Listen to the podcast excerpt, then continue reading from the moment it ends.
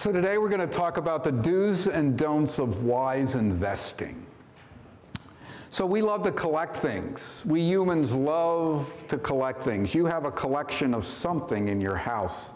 Most USA homes are, compared to most places in the world, we just have so much stuff.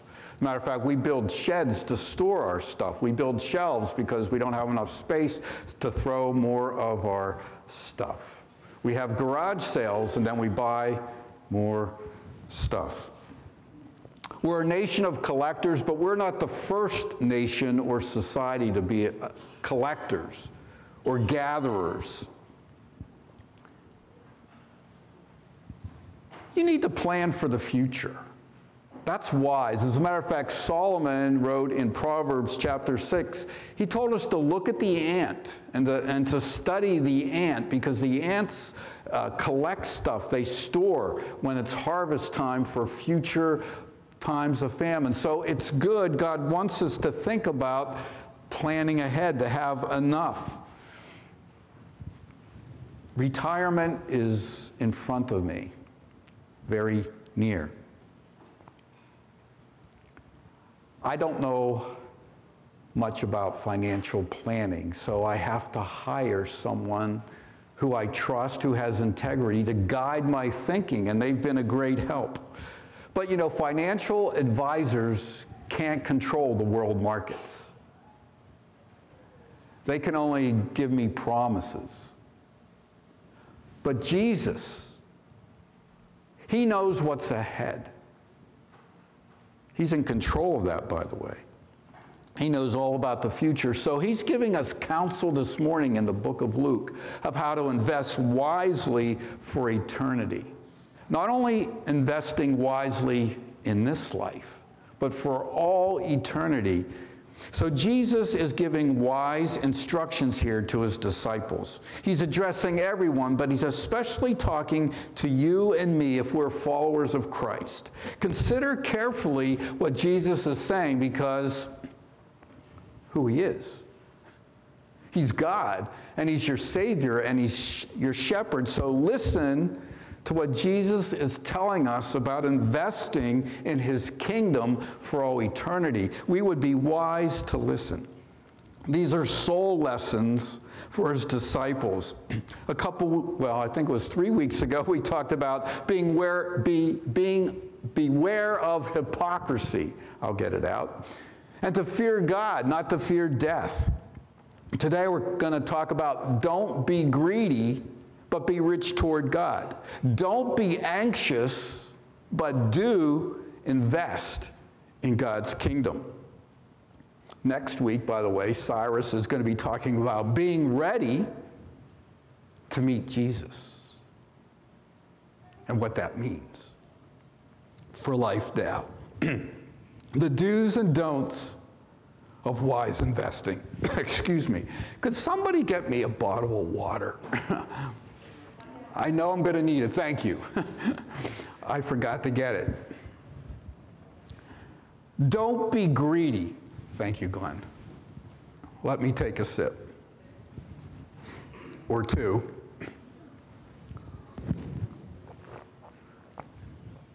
I had to do that. Don't be greedy. Let's reread that parable that Christine read. Someone in the crowd said to him, Teacher, tell my brother to divide the inheritance to me. So that occasion led Jesus to tell this parable. And he told them this The land of a rich man produced plentiful, and he thought to himself, What shall I do? For I have nowhere to store my crops. And he said, I will do this I will tear down my barns and build larger ones, and there I will store all my grain and my goods, and I will say to my soul, Soul, you have ample goods laid up for many years. Relax, eat, drink, and be merry. Did you notice it when Christine read it? I kind of emphasized it. How many times did he say I?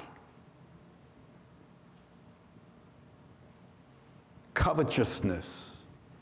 Greedy is another word for covetousness. It's craving what you don't have, and it's always wanting more.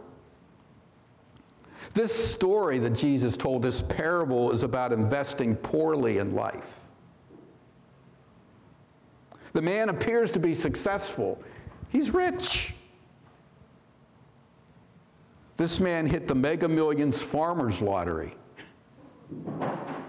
But Jesus, God Himself says, this man was a fool. A family inheritance issue prompts Jesus to tell this story. And the man, you're an expert in the law, he called Jesus rabbi or teacher. He wanted Jesus to fix it. We don't know the whole story here. Jesus doesn't tell us the situation, Luke doesn't.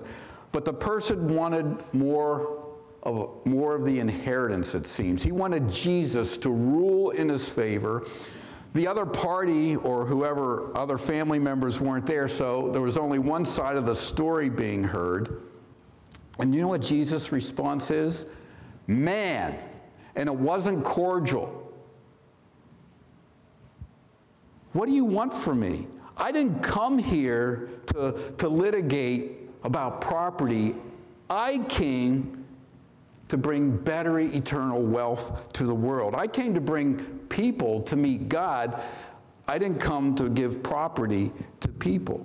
Jesus cares about justice. He could have arbitrated, but he was addressing the deadly soul disease of greed. Are you a greedy person? You know, it's really easy for me to see it in you, but we have a hard time seeing it in ourselves. So Jesus is confronting us about greediness. In this man's life that was asking him to negotiate, he's talking to the crowds, he's talking to his disciples, and he's talking to us. Am I greedy? Whenever you come upon this parable, don't forget to ask the personal question. Jesus is talking to me, to us. The main issue wasn't wealth, but this man's attitude toward it. He had a fruitful harvest. That's not a sin. Successful business is not a sin.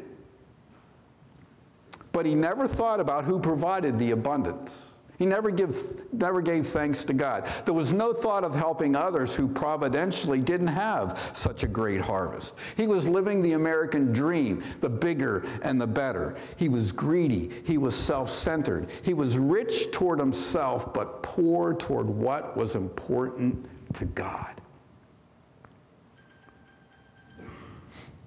Strong words from God for us to ponder. In Ephesians 5, the Apostle Paul says that greediness or covetousness is idolatry. So, in other words, you're craving, you're worshiping something else besides the true God and Creator. Timothy, Paul was talking to Timothy or writing to Timothy in 1 Timothy 6. He said this as for the rich in this present world, in this present age, charge them not to be haughty or not to be proud, nor to set their hopes on the uncertainty of riches, but on God, who richly provides us with everything to enjoy. They are to do good, to be rich in good works, to be generous, and to ready to share, thus storing up treasure for themselves as a good foundation for the future, so that they may told, take hold of that which is truly life. I won't take time to turn there today, but in James chapter 5, the reference is on the board. If you're taking notes, you might want to make sure you write it down. James starts out with Woe to you, rich people. I thought all rich people were happy. Why would he say woe? He said, because you're only going to have it now. If you don't believe or believe in God or not rich toward God, your future is going to be terrible. So, what does God want us to do with the material blessings we receive from his hand? Take a cue from the Old Testament. When Israelites harvested their fields, they weren't, they were to, to leave some in the corners. They weren't to go through a second time and pick up all the extras that were left behind. Why? because they were to trust God to provide for them so that poor people, not as fortunate people, those who were on the down and out at the moment, could come through those fields and pick up extra. So when you get extra, open up your hands and say, God, why did you give me that raise? I know I want this and I need that. My wife wants this and my kids need that, and I'd like to, yeah. That's okay. That's a blessing. But open up our hands and say, God, what would you have me do with this? God addresses the man in really practical, worldly language. You have lots of plans, but you're going to die tonight. You stored up all those things in your big barns, but who's going to get it when you die? They'll probably waste it, they'll gamble it away, they'll lose it in a bad business deal. All these plans. And here's the harsh truth your full barns are worthless in the next life. The harsh truth is you are a fool. You were rich toward yourself, but poor toward the things of God. Don't be greedy. Do be rich toward God. How do you go about being rich toward God? Well, just ask yourself a simple question How were you rich toward yourself this week? Anybody have a dark chocolate stash somewhere? Special treat? Watch football all day yesterday? You needed the break? What did you do to be rich toward yourself? Parents, grandparents, uncles, and aunts. How are you, how are you rich toward your kids, your grandchildren, your nieces and nephews? What do you do for your friends just because they're special? You're rich toward them. You think about them. You know what they need and what they want and what would be a great blessing to them, so you give it to them. You go out of your way to be rich toward them. Oh, by the way, being rich toward ourselves is generally not a problem. That comes pretty naturally. Being rich toward God means we are thinking and then doing what pleases God. We're rich toward God. We're obeying His commands. We know His commands enough to obey His commands. We love what He loves. We're walking in a relationship with Christ, growing in that. That's what it means to be rich toward God. I love 2 Corinthians 8 9. For you know the grace of our Lord Jesus Christ, that though He was rich, yet for your sake He became poor, so that you by His poverty might become rich have another reference up there in the screen Philippians 2 3 through, 3 through 5, famous passage where it talks about Christ's attitude. Same theme. He was rich, he was God, but he left heaven and became poor for us. He didn't grasp onto it, he let the glories of heaven go so that we could be rich. Do you know the story of Nabal? First Samuel chapter 25. I think, I believe I preached on that here some time ago. Nabal, do you know what that name means? I don't know what his parents were thinking. It means fool. I don't know if he spent his whole life trying to prove that he wasn't a fool. I just don't know. Or did he earn that name? But we read about Nabal, and there was a man in Maon whose business was in Carmel. The man was very rich. He had 3,000 sheep and 1,000 goats. He was shearing his sheep in Carmel. Now, the name of the man was Nabal, and the name of his wife was Abigail. The woman was discerning and beautiful, but the man was harsh and badly behaved. Now, David sent some men to Nabal because David had been around Nabal and he had protected his sheep, and none of his man, men ever stole any of the sheep, but they actually protected his herds for nothing. They were just doing that, they were living near that. So David sent some men to talk to Nabal. And he said, let, uh, let us find favor in your eyes. You've come, it's a feast day. He's shearing a sheep. He's had a great, he was rich and he's, he's making money. Please give us whatever you have at hand to your servants and to your son David. And when David's young men came, they said to Nabal in the name of David what they wanted, what they wanted and they waited. And Nabal answered David's servants, Who's David? Who is the son of Jesse? There are many servants these days who are breaking away from their masters. Shall I take my bread and my water and my meat that I have killed for my shears and give it to men who come? For I do not know from where I do not know. I do not know from where. So Nabal had no clue who David was, that he was God's anointed, and he was keeping things for himself. His wife Abigail was different. She understood who David was. Please forgive the trespasses of your servant, speaking of her husband Nabal. For the Lord will certainly make my Lord, that is you, David, a sure house, because my Lord is fighting the battles of the Lord, and evil shall not be found in you as long as you shall live. Nabal was a fool. He was like the man in the parable who was not rich toward God, but just rich toward himself. Abigail, on the other hand, was rich toward God because she understood how God worked, who God's anointed servant was at that time, David, a picture, a foreshadowing of Christ, and she submitted to his leadership, was rich toward him, and gave him what he needed. There's other rich toward God stories. The widow in Zarephath Elijah had prayed, there was a famine. Elijah went to her and said, Give me some bread. she had one meal left.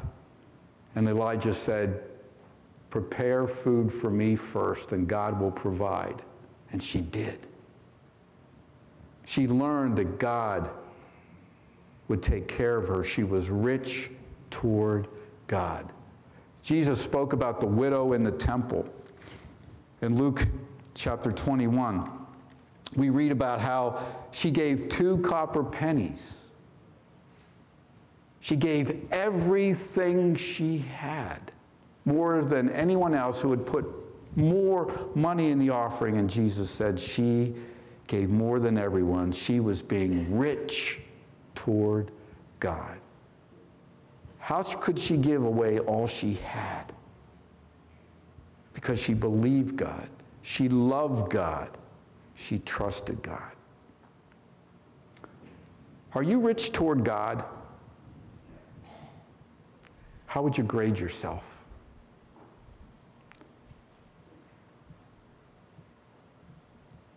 It starts with how much you love God. And the more you love God, like you love your children or your wife or your friends, the more you will do for God. Think about God. Know what God wants and be busy with it.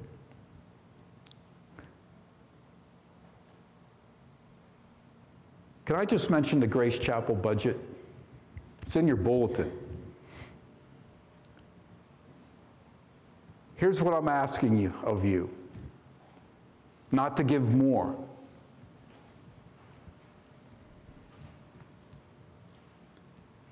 but to give happily, to give joyfully, whatever you can, like the widow, because you believe God, you trust God, and you love God. And God will take the gifts that are given in love and multiply them to meet the needs of his ministry and what he wants to do giving happily because Jesus became poor so I could be rich. That's a wise investment. Don't be greedy. Open up our hands and let God lead us to invest in his kingdom cheerfully. It's not the amount that we give, it's how we give. In our love and care for God. The do's and don'ts of wise investing. Don't be greedy. Don't be a Nabal. Do be rich toward God. Be like those ladies that we just mentioned, Abigail and the two widows. Great examples of being rich toward God. Wise investing. Don't be anxious because God cares. Let me just read a few verses. And he said to his disciples, Therefore I tell you, do not be anxious about your life, what you will eat, nor about your body, what you will put on. For life is more than food, and the body more than clothing. Consider the ravens. They neither sow nor reap. They have neither storehouses nor barn, and yet God feeds them. Of how much more value are, they, are you than the birds? And which of you, by being anxious, can add a single hour to the span of his life? If then you are not able to do as small a thing as that, why are you anxious about the rest? Consider the lilies, how they grow. They neither toil nor spin, yet I tell you, even Solomon in all his glory was not arrayed like one of these. But if God so clothes the grass, which is alive in the field today, and tomorrow is thrown into the oven, how much more will he clothe you? O you of little faith. Why did I stop there? You'll see. So Jesus directs these words toward his disciples. He's just given a lesson about not being greedy, but being rich toward God. And then it says he turned to his disciples. He's looking them in the eye. Hmm. One of those face to face experiences one day we might get to experience, I hope, very soon. Greed and selfishness and anxiousness are really closely related. Greed, you can never get enough. Are you anxious? Because you're worrying you don't have enough. And God says, you don't need to worry. I will take care of you. These are parables from nature that give us lesser to greater comparisons. Are you a follower of Christ? If you say yes this morning, then pay attention. Jesus is emphatic here. Trust God more, get detached from things as your security. Don't worry about your life, food, and clothes. We need these things. God promises to provide them. God provides us with work. So if you can work and you need something and you're able to work to find good employment, seek that out. And in those moments when you're not able to provide, we are to provide for one another in the family of God to help one another until we can take care of ourselves. Jesus says, Consider the ravens. You know what ravens are? They're kind of like our crows. Have you ever had to eat crow? Don't eat crow, literally or figuratively. That's a food issue. Crows or ravens were unclean birds in God's dietary regulations for the Israelites. So if God takes care of unclean birds, do you think he'll take care of you?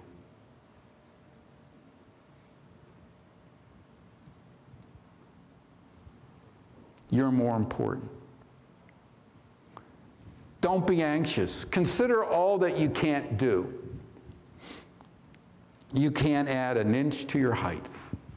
Hey, I always wanted to be about 6'3, 205, and I was going to be an all star NFL wide receiver. I didn't make it.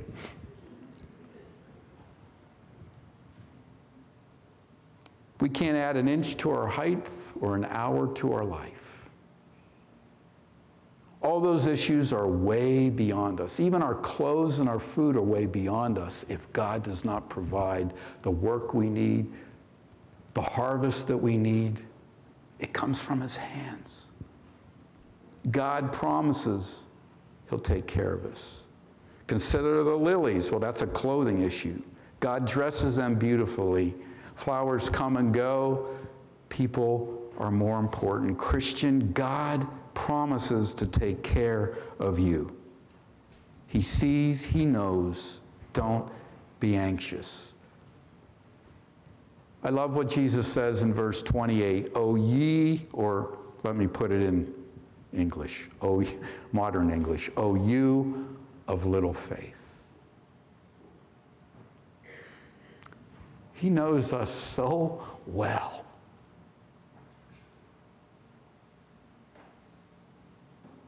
We don't have that much faith, do we? But he promises to be faithful to those who look to him. So, how can I be different than all those unbelieving people that chase after this stuff, that believe clothes and money and, and a great retirement plan is all that matters? How are we going to live differently than that? We can be different by trusting what God tells us, number one, by listening to Jesus, by showing our dependence on God, by asking Him to provide, by being generous, by opening up our hands when God lays it on our hearts to help people and relationships that we know so that God is given glory. The widow gave all she had at the temple. It's a picture of what we are to do. Look at verse 32. Fear not, little flock. He's talking to us. For it is your Father's good pleasure to give you the kingdom. What are you going to do if you tend toward greediness? What are you going to do if you tend toward anxiousness? You got to believe what Jesus says. Oh, you people of little faith, we believe, Lord, help us to believe more. Don't be greedy, be rich toward God. Don't be anxious, believe Jesus, God cares for you, and do invest in the kingdom of God. Fear not, little flock, for it is your Father's good pleasure to give you the kingdom. Sell your possessions and give to the needy. Provide yourselves with money bags that do not grow old, with a treasure in the heavens that does not fail, where no thief approaches and no moth destroys. For where your treasure is, there will your heart be also. So seek God's kingdom. Of all the things we need, yes, I need food and clothes. Thank you for giving. Thank you for trusting me to serve you here and to give you the Word of God. I can eat and eat well because of your gifts. God gives that to us. It's a wonderful thing. Be rich toward God by allowing your mind and your heart to be transformed by His power. You used to be a thief. Now that you're a follower of Christ, you need to work and to be generous so that those who have needs you can give to them because you're earning a living. That's transformation. One example of it. Don't be afraid. God knows what you need for life. You possess everything God owns as his child. You are rich. Does Jesus really mean to sell everything you have? Does that sound crazy to you? Raise your hand if that sounds crazy to you. That's crazy. But Jesus is being using hyperbole. He's exaggerating to make his point. Do you trust God enough to surrender all you have and believe He will care for you. What do we say?